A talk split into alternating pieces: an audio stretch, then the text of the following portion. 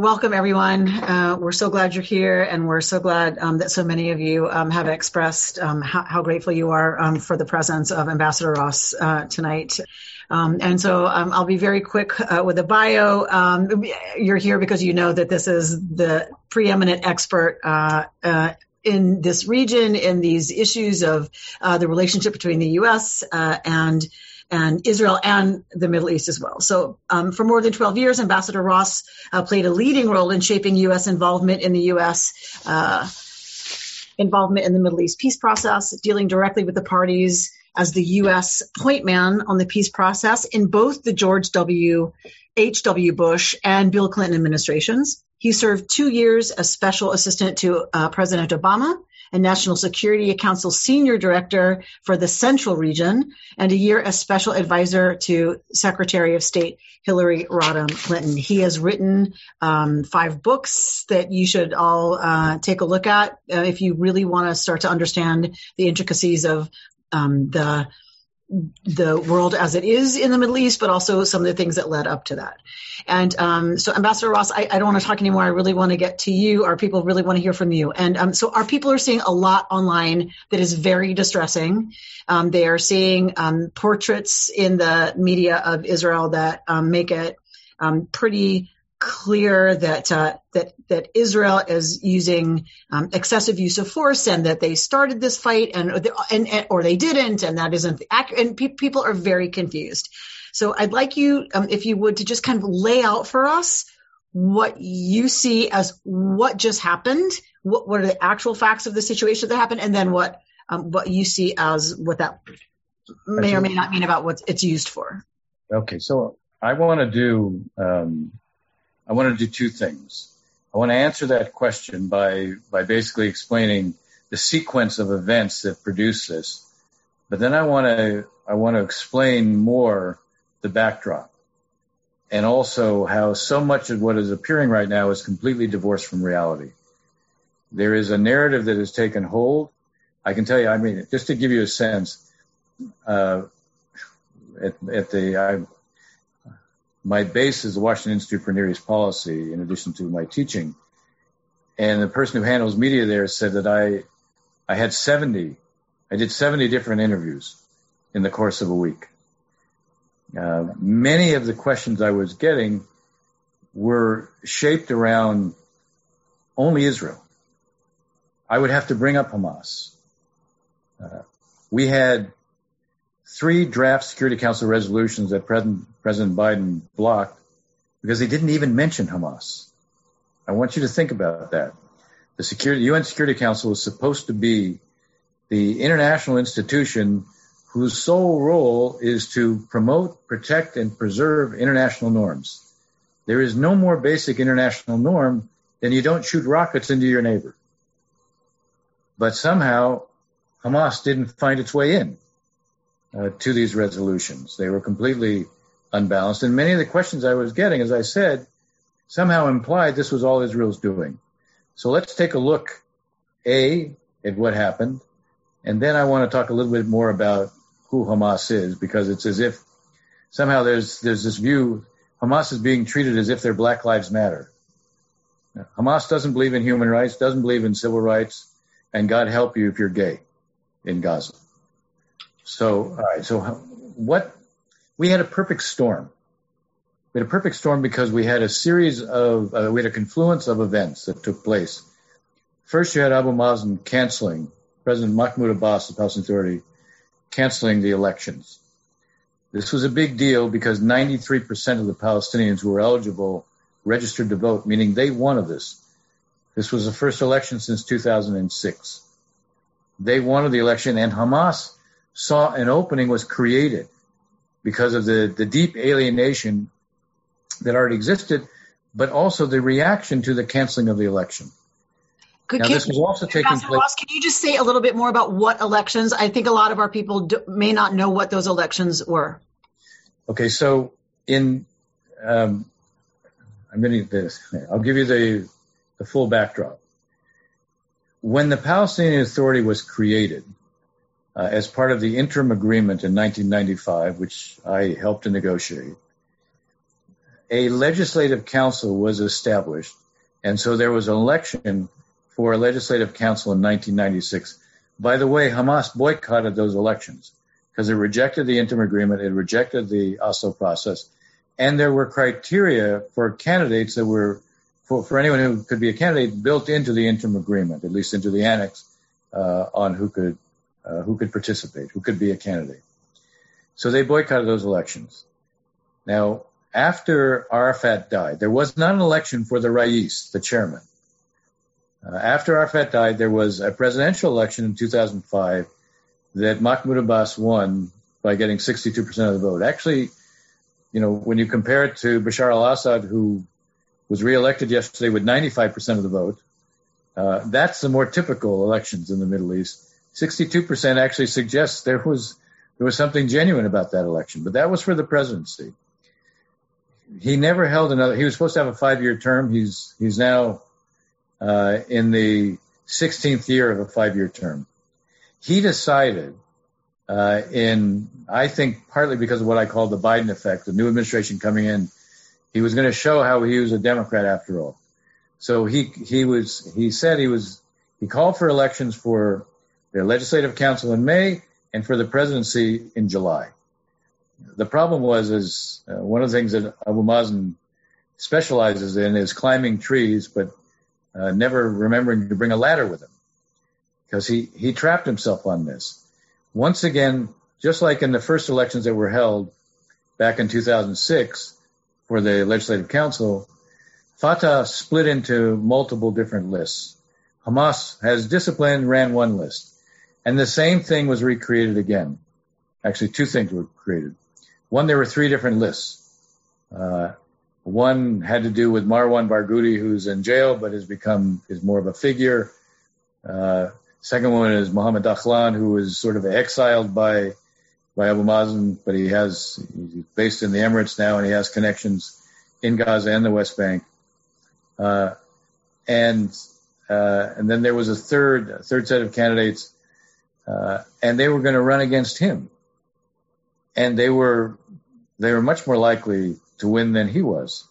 So the combination of the split in Fatah, which would have guaranteed Hamas winning, and the likelihood that he would lose the presidential election led him to cancel the elections and blame it on the Israelis, because he said, the Israelis won't let us vote in East Jerusalem.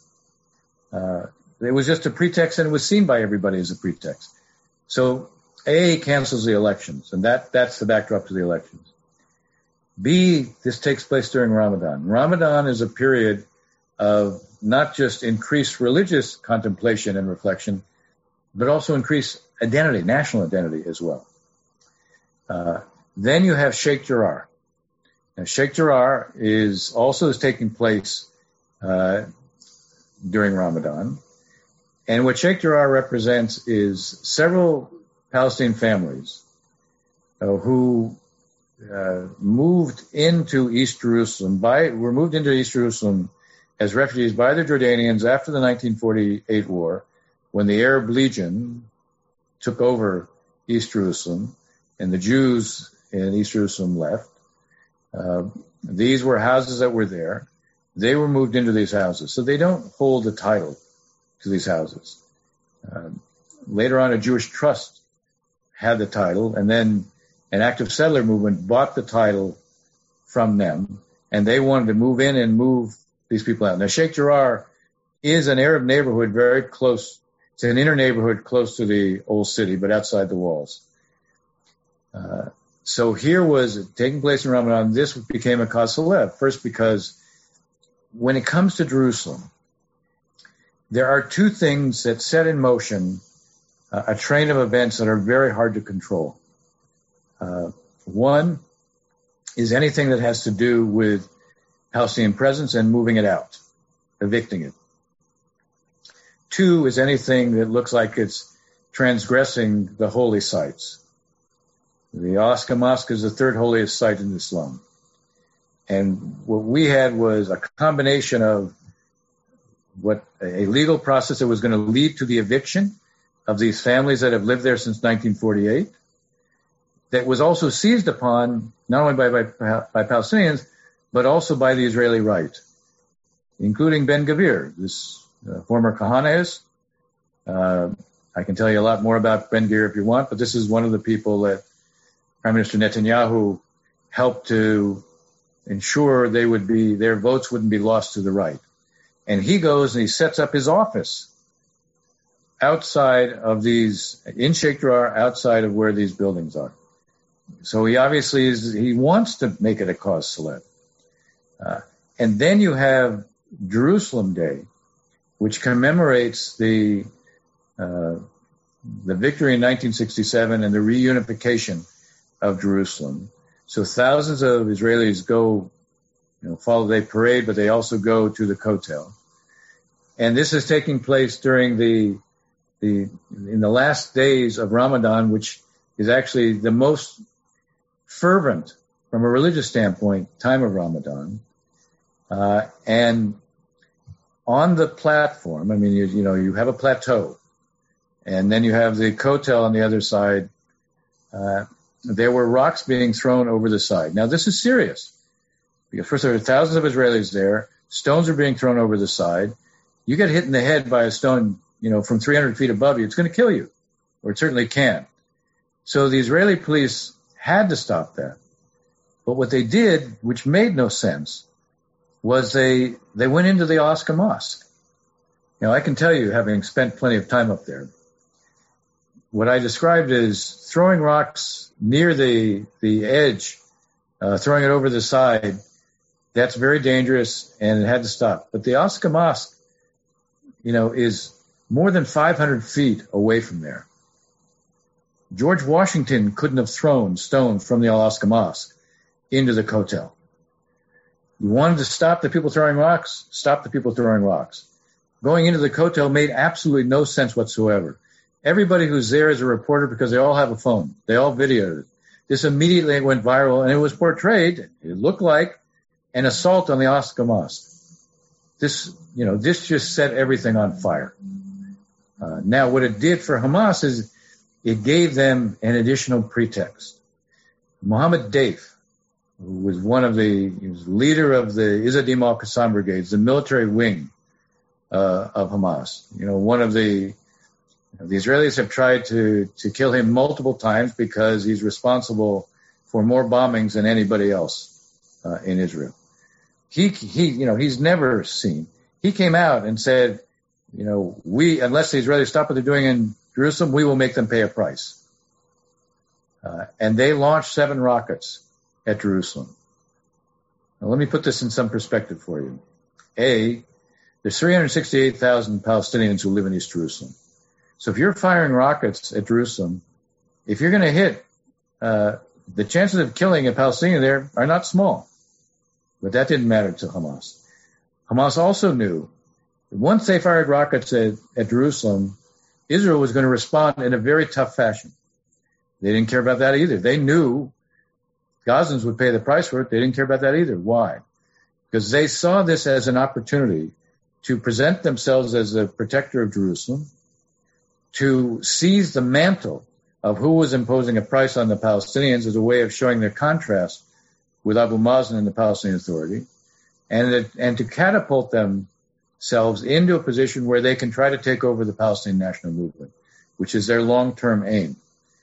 So they did this knowing full well what the consequences would be. Now, I want to put this in some perspective. They fired 4,350 rockets, projectiles into Israel in 10 days. Okay, so this was averaging over 400 a day. In 2014, they fired 4,500 in 51 days. In 2014, they began that conflict with 10,000 rockets. They fired 4,500. Israel destroyed 2,200. They had 3,300 left, 3,300 left after 2014. In 2021, at the beginning of this, they had 30,000 rockets. They built up dramatically during that time. But they didn't just build up their rockets dramatically. By the way, the rockets that they have now have greater range, much greater payload, meaning much greater explosive power. In addition to the rockets and building rocket assembly a rocket assembly plant and different fabrication areas. They built this massive tunnel complex. Now, I want to put this in perspective. Gaza, even before this conflict and after 2014, was largely destitute, 50% unemployment, 80% of the Gazans live on assistance from the UN, 80%. They were in desperate need of investment and of construction. And what does Hamas do? Israel in this conflict destroyed 60 miles of underground tunnel. Now today, Yahya Sinwar, who is the leader of Hamas in Gaza, claimed that they only destroyed 10% of all the tunnels. It's probably hyperbole. I don't think they have 600 miles of tunnels. But let's say, even the Israelis would say, they probably destroyed less than half. Now, I want you to think about that. To build all these tunnels requires a huge amount of cement. It requires an enormous amount of electrical wiring. It requires an awful lot of steel. And it requires a lot of wood because they create wood planks to fortify the tunnels. I've been in. The Israelis in 2014 destroyed 32 tunnels, 14 of which penetrated Israel. So they preserved a couple. And so I've been in them. I know exactly what went into these. Now think about it. Here's a place that's in desperate need of construction. It's in desperate need of investment. It's in desperate need of employment. And what does Hamas do? It uses its fighters to build these tunnels. It absorbs all this material, proving they don't care one whit about the well-being of Palestinians. They care about being in a position to fight Israel. And the critical point here to bear in mind is if, in fact, there is a major reconstruction effort, it is a given unless there is a transparent means that oversees what's coming in, that can track everything that goes to the warehouses, that can track everything that goes from the warehouses to the construction site. They will again divert all these materials. They will do exactly what they've done before. So, I want to lay out three tracks for you of what I think can be done from here. But before I do that, I want to do one other thing. I want to explain again who Hamas is, but also a little bit about Gaza. This notion that somehow Israel is responsible ignores the reality that Israel withdrew from Gaza 100%. They dismantled all the settlements and they withdrew all the soldiers in September of 2005. Now you'll hear when you talk about, you'll hear the counterargument, but Israel really still controls everything because they put a quarantine on. They did not put that quarantine on until 2007. They withdrew in 2005, 100%. I went into Gaza and I gave a speech to a couple hundred Palestinians, unbeknownst to me at the time. The whole leader. I mean, I saw him when I got there. The whole leadership of Hamas, basically the top 10 leaders of Hamas were there. And as I turned to my host, when I recognized Mahmoud Zahar, one of the founders of Hamas, and before I could say anything, he realized I recognized him. He said, "We thought it was a good idea for the opposition to hear you." Now, this was after Sharon had announced Israel was going to get out, but before Israel had gotten out. And I said, Palestinians historically have never controlled their own destiny and been able to make their own decisions about what their future would hold. In 1948, the Arabs said, "We'll take care of it." Arafat told me when we were at Camp David that he wanted to go to the original Camp David, but the Soviets and the Syrians wouldn't let him. I actually made the case, and when we were at Camp David, okay, you told me in the past you didn't have the ability to make decisions for Palestine's future. Now you do. And he didn't. And I said, here, Israel's getting out. Now, when they get out, you have this opportunity. You can shape what happens here. You turn Gaza into a going concern. You show that Gaza can be developed and can flourish. And it won't just be the international community that says, gee, if that works in Gaza, why not the West Bank? It'll be the Israeli public. But if you turn Gaza into a platform for attacks against Israel, then who's going to say, gee, let's take that model and apply it to the West Bank? What did Hamas do after Israel withdrew? During the process of withdrawal, they carry out an act of terror. Why? Because they wanted to make it appear that they drove the Israelis out. Now, in the first 6 months after Israel got out, there were 6 crossing points that Israel created. The crossing points carried everything into Gaza. Gaza didn't have a port, so they, Egypt basically kept its border closed with Gaza. So the only open border that Gaza had was Israel. There were 6 crossing points to handle all the material coming in, sort of imports and exports, to handle Palestinians who worked in Israel, to handle those who needed to go to Israel for medical treatment. 6 crossing points. As soon as Israel withdrew, over the first 6 months, Hamas carried out attacks against the crossing points. The crossing points weren't a favor that Israel was doing. It wasn't a favor to Israel to have the crossing points. This was something that was necessary for the lifeblood of Gaza. But this is what Hamas did. So Israel gets out of Gaza. For those who say they want Israel to withdraw, they've withdrawn unilaterally twice, from Lebanon and from Gaza. Now, normally the concept of withdrawal is supposed to be land for peace, or at least land for security. What did Israel get? It got land for tunnels and rockets. So the idea of who's at fault here, without, as I said, I think the Israeli moves in Jerusalem, I wrote this article in the LA Times where I said, Israel was probably technically right, but it's not enough to be right. You have to be wise. They were not wise in Jerusalem. Their overall settlement policy is not wise. But that doesn't justify, when Israel takes steps like it did and it withdraws, that it gets land for rockets. The reason the peace camp has been killed in Israel was partly the Second Intifada, which followed the most forthcoming government in Israel's history being prepared to accept the Clinton parameters. And the Palestinians not only said no, but they launched a violent intifada with bombs in Israel that killed 1,100 Israelis. Palestinians paid a price 4 times that much. But that, plus the unilateral withdrawals, killed the Israeli peace camp. And so what Hamas now wants to do is ensure that there's no possibility the peace camp can come back.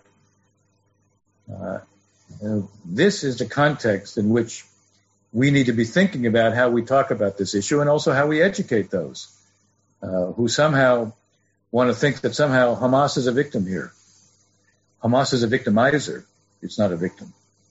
And that leads to kind of the next question I think so many of us and our congregants are holding, which is this using what's happened as an excuse. The amazing amount of anti-Semitic rhetoric that our young people and we, but especially our young people, are confronting, and how to respond to that, how to answer when in the media, there isn't so much of what you just explained portrayed at all. It's that Israel's the perpetrator of, an overuse of force, and then anti-Semitism, that's wanting or needing to be expressed, gets conflated with anti-Zionist, anti-Israel policy. Well, I think, look, one way to deal with this, and first of all, is to call out for what it is. When Israel is held to a standard that nobody else is held to, then it's pretty clear that this is driven by anti-Semitism. It's true. Not everybody who criticizes Israel is an anti-Semite. Not all criticism of Israel is unjustified. But what is true is, when the only one you hold to a certain standard is Israel, then there's another reason you're doing it. The anti-Zionism. Anti-Zionism basically says the Jews as a people do not have a right to self-determination. That's what it says. It says that the Jews as a people having a state is illegitimate. That's what it says. And that means that if you support Israel, you're illegitimate. That's anti-Semitism. That's not anti-Zionism. That's anti-Semitism. You can raise questions about Israel. You can criticize Israel. But the idea that Jews don't have a right to a state, which they built, is clearly driven by a different motivation. But it's also driven, in a sense, by a complete lack of awareness. You know, I hear some of these people who will come out and say, there should just be one state with everybody with equal rights. Really?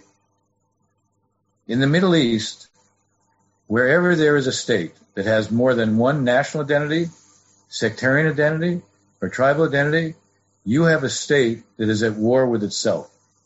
If you want to have an enduring conflict, then have one state. You have two national movements with two national identities. You know, in the Middle East, that's the prescription for ongoing conflict or paralysis. Two states for two peoples reflects the reality of two national identities and two national movements. So, I think the way to address this in part is to fall back on the fact that the Jewish people have a right to self-determination. That's what Israel represents. That's what Zionism is. Now, look, part of the challenge has been that you've had a right-wing government in Israel that has adopted a policy that, in first and principle, is against two states, which means there can only be one state. It'll be a binational state. The problem is the Israeli right favors one state. And the left favors one state, but they mean something completely different by it. Although the implications would be, it's Ahmed Tibi once said, look, I favor, this is an Israeli Arab politician. He said, I favor two states, but if in the end they don't want it and we have just one state, that's fine. We'll have one state. But of course, there'll be no right of return. I mean, Jews won't have an automatic right to immigrate here, to make Aliyah. We'll have a different anthem. I mean, basically, the definition of one state is very different depending upon who offers it. And here again, that's why I say part of our problem is also, the polarization here. And the partisanship on this issue. Israel was always a nonpartisan issue. Israel wasn't a Republican interest or a Democratic interest. It was an American interest. I think one of the mistakes that the Israeli government made, that the prime minister made, was embracing Trump too closely, because that created, certainly in the Jewish community, but definitely in the Democratic Party, that created a kind of syllogism. That Trump is bad. Trump's like Israel, therefore Israel's bad. So we're contending with that as well. But I think, the answer to your question is just to say, look, if the only one you apply these standards to is Israel, then you obviously have a different motivation. And just not to put too fine a point on it, we have 600,000 dead in Syria. We have 11 million people displaced in Syria. The Syrians, by the way, the Ain Hilwal is a Palestinian refugee camp on the outskirts of Damascus. It is on the outskirts of Damascus. A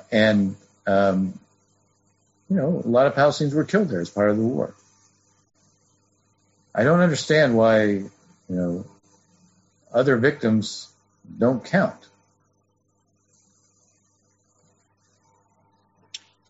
I so appreciate that answer, and I just want to kind of take one piece. That there's so much information there, and so much of an ability to explain it straightforward. But one of the things that I think a lot of people here are concerned with and wrestling with is, how specifically are we supposed to talk about that with our kids? Give our kids the right information, or at least the right things to say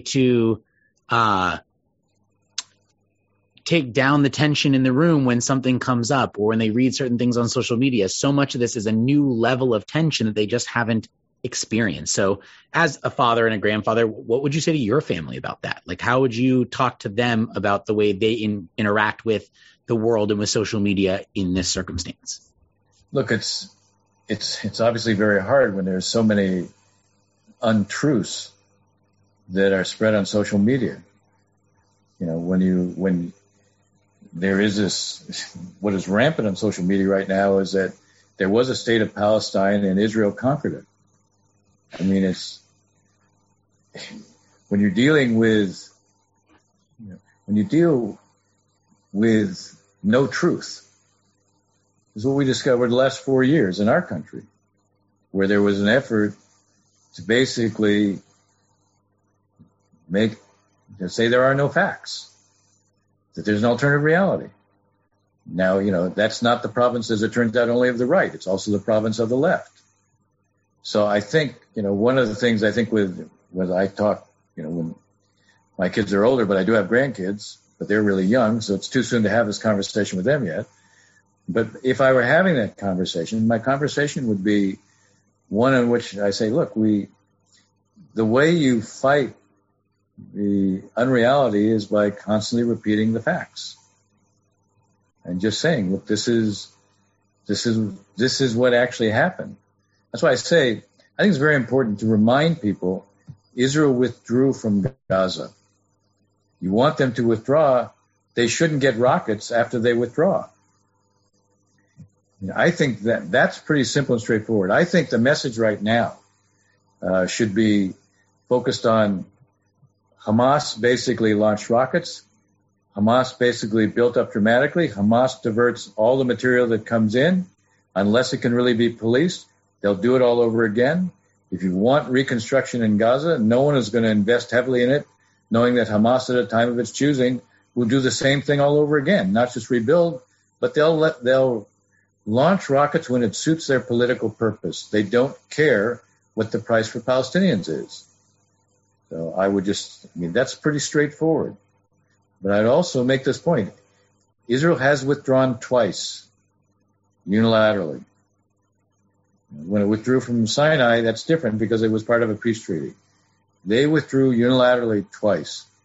And what they got each time was rockets and tunnels.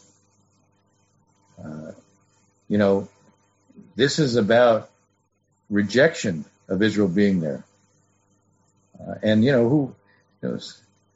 So I'll make one other point. I hear this all the time. Look at the difference in numbers of deaths between the number of Israelis and the number of Palestinians. And it's not just Iron Dome. It's that Israel actually believes in protecting its people. So there's civil defense system. Every building has a bomb shelter. Every apartment building on each floor has a safe room. Israelis know when they hear the siren to go do it. I have three little grandsons there. They live in Ramat Aviv, and this experience. What do they have to do during the night? Because these, the sirens went off in Tel Aviv at midnight and 1 a.m. So, I have pictures of them out in the hallway where there's no windows. And the five-year-old asks, why do they want to kill us?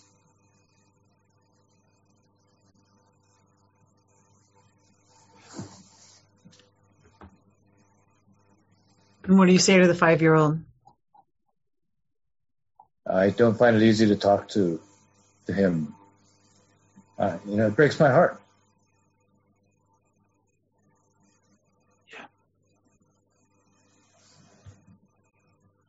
Yeah. For many of our congregants who care deeply about the Middle East but may not have family, deep, deep friendships of people who live there, a big piece of what made this moment different, because for those of us who have family and friends there, these moments have been scary. It was scary in 2015. It was, the major uptick of anti-Semitism around the world with that has also really drawn in a different level of fear for people here as well. And the reality of attacks here, even in West LA. I mean, it's. No, I know. Look, I think, one of the, you certainly don't legitimize a cause by basing it on hatred and anti-Semitism. So these pro-Palestinian demonstrators are not exactly lending credence to the cause. And, I think that also has to be part of the answer. Right? Is this what being pro-Palestinian is about? That you hate Jews? Is this what being pro-Palestinian is about? That you reject humanistic values? What I do say to kids about, what's going on, is that, there are those whose purpose is not peace, not coexistence, not mutual tolerance, and they must be defeated. They can't define the future. We have to define the future. And yet, so many people seem to be buying into this, idea and the anti-Semitism and I understand what you're saying. That it's like rational to say, is this what defines your movement? And yet so many of our young people, are seeing that their friends buy it hook, line, and sinker and don't call themselves anti-Semites. They say what the Jews are doing, is horrific. And, and then the other part of that, that what the Jews are doing, not Israelis, not a certain Israeli policy, not anything, what the Jews are doing, right? And they buy that. And the other part of that is that we really are struggling to articulate how we can be in our own so comfortable in certain parts of our political identities as Americans within a movement that is also buying into a lot of that. So what do we do? So our young people are watching their peers buy into it. And some of us, who lean to the left are also really struggling with what does it mean to have been comfortable in a certain part of the politics of America and that cause and those values, and then see, that all of, but when it comes to this, it is completely uncomfortable for us, obviously. Well, look, we don't have a magic solution here. This is going to be a struggle because, there's no question that in the progressive side of the Democratic Party, there is a narrative that has taken hold that Israel is a victimizer and the Palestinians are the victim. And they seem to be very little concerned about any other victims anywhere else. They've created this intersectionality. They're treating Palestinians as if we're in a world of the oppressors and the oppressed, and they are portraying Israel as the oppressor. And the answer to this, I think, is in part just to continue just to repeat what the realities are. Don't grow tired of saying that. As I said, remind people Israel withdrew from Lebanon, Israel withdrew from Gaza, and they didn't get peace or security. They got rockets and tunnels. So, there was a peace camp in Israel, but basically groups like Hezbollah and Hamas killed it. Israel built a security barrier. Why? Because of suicide bombs in Israel. Israel was prepared to accept peace proposals, but they were the only ones who were prepared to accept peace proposals. Does Israel make mistakes? Yes. I think the key is, we can't say this is a morality play where one side is all right and the other is all wrong. That's not true. But we can say groups like Hezbollah are all wrong because they don't even offer anything to their own people. They expose their own people. They impose a price on their own people. I've written something where I said that Hamas excels at getting Palestinians killed but they don't excel at advancing the Palestinian cause. So, I mean, you know, there has to be a readiness to sort of fight back on the substance. We can't concede the point. And we have to challenge them on their facts, you know.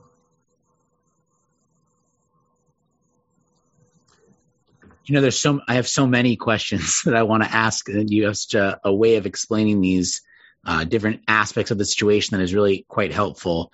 So I'm going to ask kind of two different parts of the question, and you choose which one you want to go with. I totally understand. I want to make sure we have a chance to kind of hear different points. The one is that the Secretary of State went and met with both Abbas and Netanyahu, signaled that there would be a new policy, a new way that America will be dealing with the Middle East and the situation, and signaled also to this notion of potentially returning to the Iran deal. And so I'm curious, this is a good idea.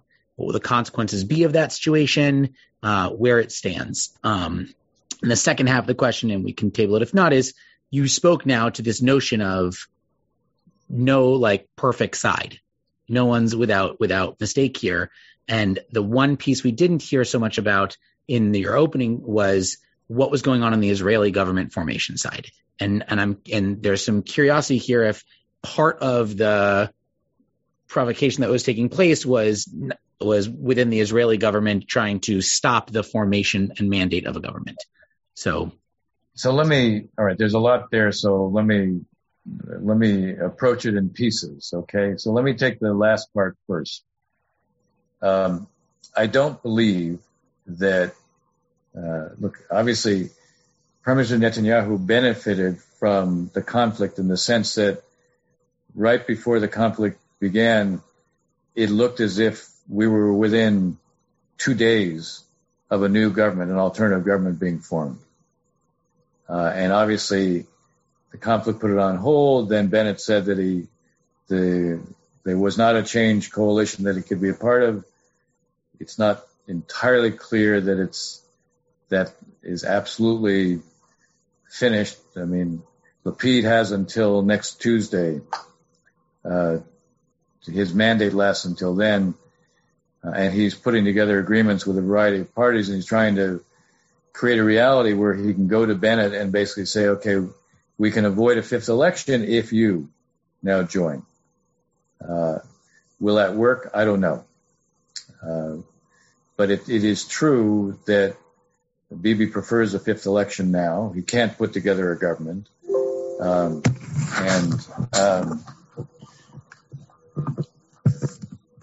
Hang on for a second. I was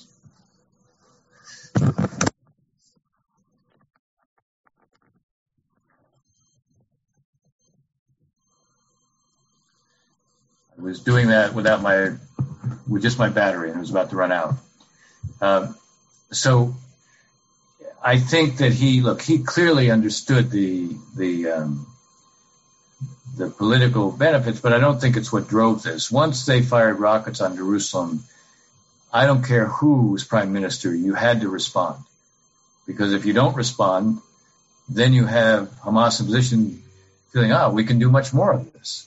So a price had to be imposed, and anybody left to right who headed a government would have responded, and they would have responded in a tough fashion. The question of how the police behaved, who was giving instructions for this, that might be something different, but here again, I don't think that came from the prime minister per se. It might have come from the interior minister, and it might have been in the context of trying to put together a right-wing government that, that the instructions were be tough here. This is Jerusalem.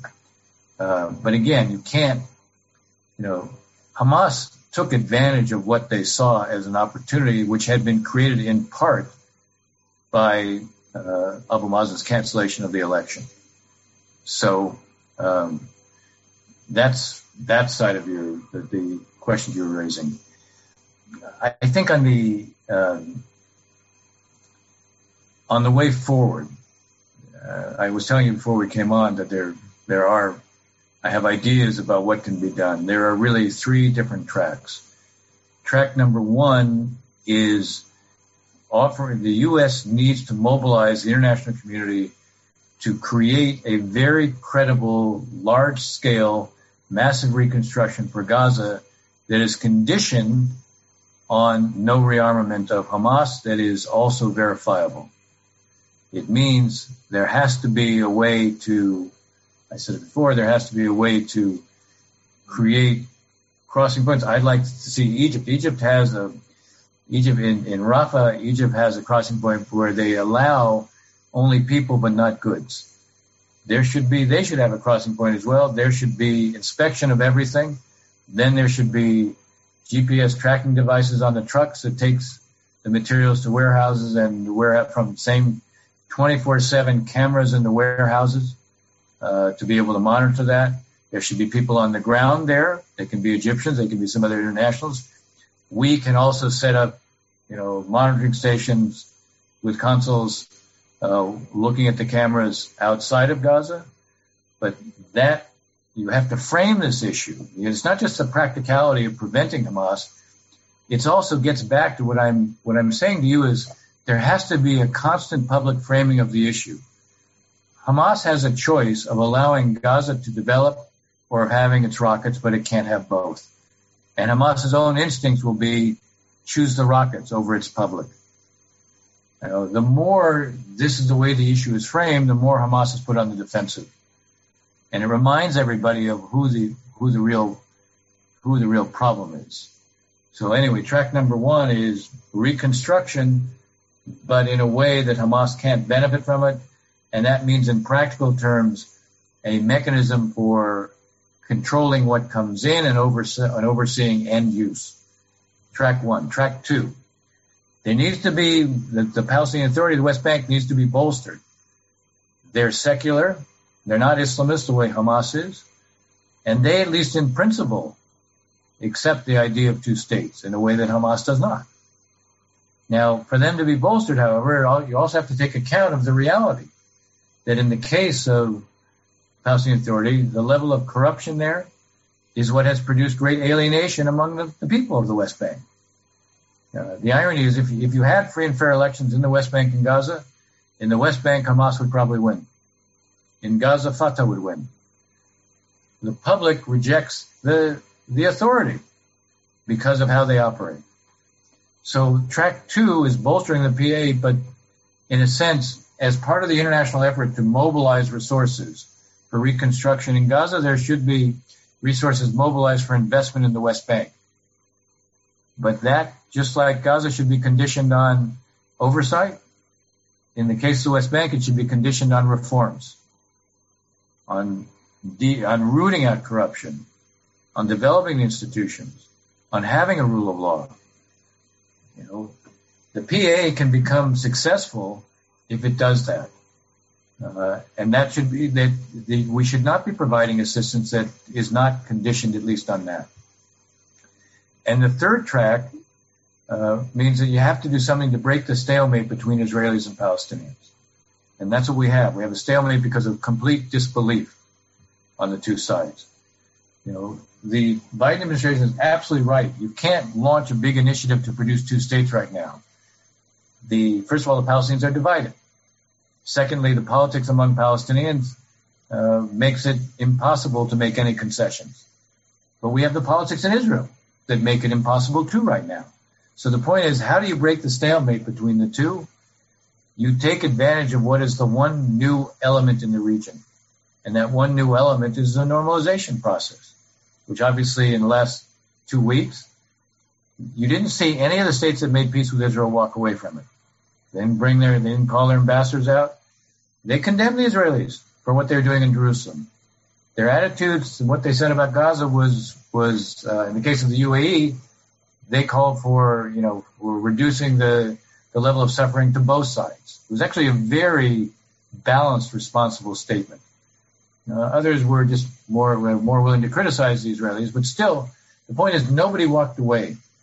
Now, the issue here, there was a model that was created by the UAE. The UAE is the one that took the initiative and came to the Trump administration and said, look, we'll do full normalization for no annexation and weapon systems to us that you've denied us because we weren't at peace with Israel. That can provide an interesting kind of model. We could be going to the Saudis and understand The UAE didn't suddenly just fully normalize. Their normalization process took over a decade. What happened in July of 2020, they came in and said, you know what, we're ready to go the rest of the way. But they were going to have Israelis, before COVID, Israelis were going to be allowed to have their own pavilion in the 2020 Expo in Dubai. And they were going to be allowed to travel there on their own passport. This was before the formal peace. So they were in the process of normalizing. You could have the Saudis, we could broker a move by the Saudis where the Saudis would be willing to create a commercial trade office in Tel Aviv, and they would ask for something from the Israelis for the Palestinians. It would have to be politically significant because they're making a politically significant move. The example I give is that Israel would stop building to the east of the security barrier. The security barrier is on the 8% of the territory that is closest to the Green Line, which, by the way, 85% of all Israelis who live beyond the Green Line live within that area. Only 15% live on the 92% of the West Bank, the rest of the 92%. If you're not building in that 92%, you're preserving the possibility of a two-state outcome. It doesn't guarantee it, but it preserves it as an option. So, you know, the Saudis could point to something they were doing. It could be sold in Israel, even though the settlers will be against it. The settlers were against the normalization with the UAE, but 80% of the Israeli public supported normalization as opposed to the annexation. Now, you know, 80% of the Israeli public don't agree on anything, but they agreed on this. Now, that means if you went ahead and you have this big step by the Saudis, not full normalization, but a big step, you could rationalize, okay, you're still going to build in what I call the blocks, but in this area, because no one has an agreed definition of the blocks.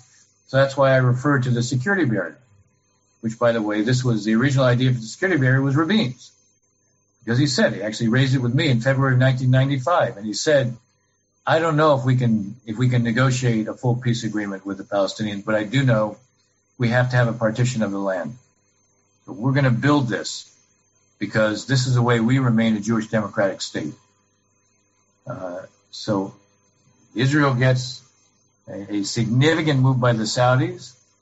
The Saudis would get the ability to say, we've done something that preserves two states and, in a sense, stop the building in what would be a Palestinian state. That's the point of no longer building in the 92% of the West Bank.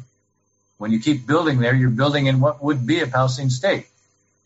So, and it would require, the Saudis will want assurances from us for sure about the relationship with them. But that's the sort of thing that could be brokered.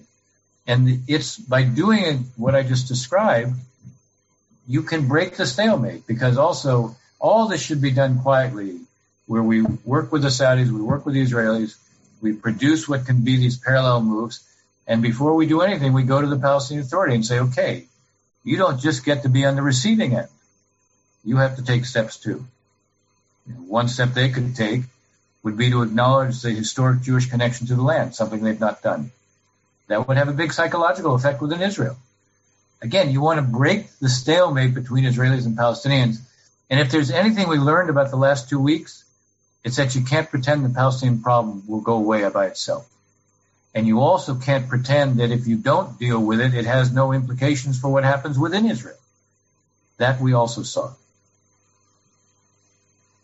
So, Ambassador Ross, you've been so gracious with your time, and we know it's super late for you and you're traveling to Israel. And so I would just ask, is there just something you can say to all of us who you know, share this concern and love for Israel, wants peace for the region, are really nervous and concerned about, you know, the rise of anti-Semitism, the violence on the streets of Israel, which is, you know, has not been the case like this in so long. Just closing, anything in closing you can say to all of us who are with you, but need your Eitzah, need your counsel. Well, look, I mean, I would say the following.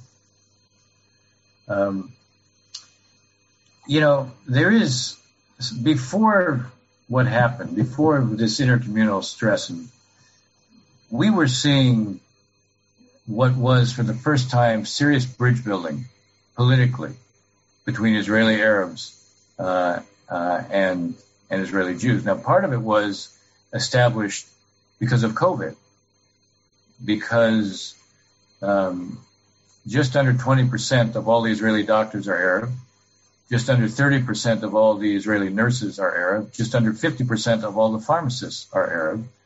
And they were all on the front lines of battling COVID. And it changed the image of Israeli Arabs among most Israeli Jews, number one. Number two, polling in the last few years among Israeli Arabs made it very clear around 70% define themselves not only as Israelis, but happy to be Israelis, 70%. And what you saw with Mansour Abbas was, and what you saw from the public was a desire to be integrated into Israel. They wanted investment in infrastructure because the investment in the Arab towns and villages is dramatically less than in the rest of Israel. You know, they wanted law and order. The murder rate in the Arab areas is like close to 10 times what it is. And, you know, I would read these articles in the Israeli press by Israeli Arabs saying, if Israeli Jews were being killed this way, you know for sure the police would be dealing with this. So there, and you even have Bibi, the guy who says in 2015 they're going in droves to vote, and then who wants to put cameras to intimidate them voting in the next election.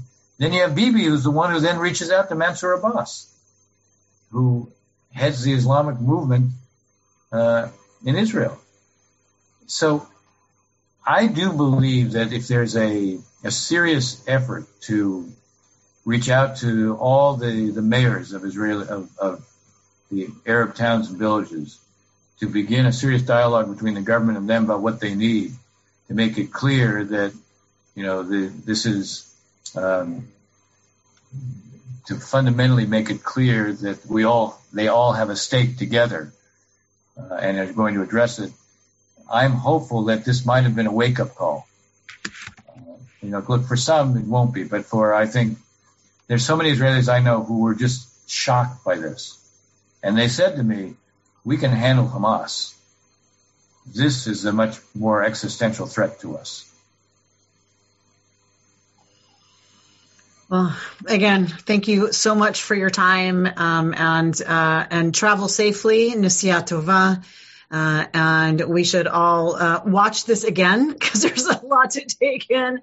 And please go do whatever is going to be good for you for the rest of your nights. And thank you again for sharing your wisdom and your experience and your insight. It's incredibly valuable for us, and to share that, you know, with others is so important right now, where people don't know where to turn. They don't know where to get good information. They don't know how to begin unpacking this. So thank you for your help in that. And we wish you continued strength in sharing your wisdom and your influence. And I've read that you were criticized on both sides every time you were involved in peace negotiations or any kind of negotiations in the Middle East. It's like, which makes you a true diplomat, that you are being criticized by both sides. So I wish you continued strength in forging that path of criticism on all sides, which means you're doing the right thing. and to our KI community, I know that there was many questions that came in. Rabbi Bernstein and I would love to continue those conversations. Send us those questions. As Rabbi Bernstein said, re-listen to this again, because a lot of information was given and we can start to unpack it all.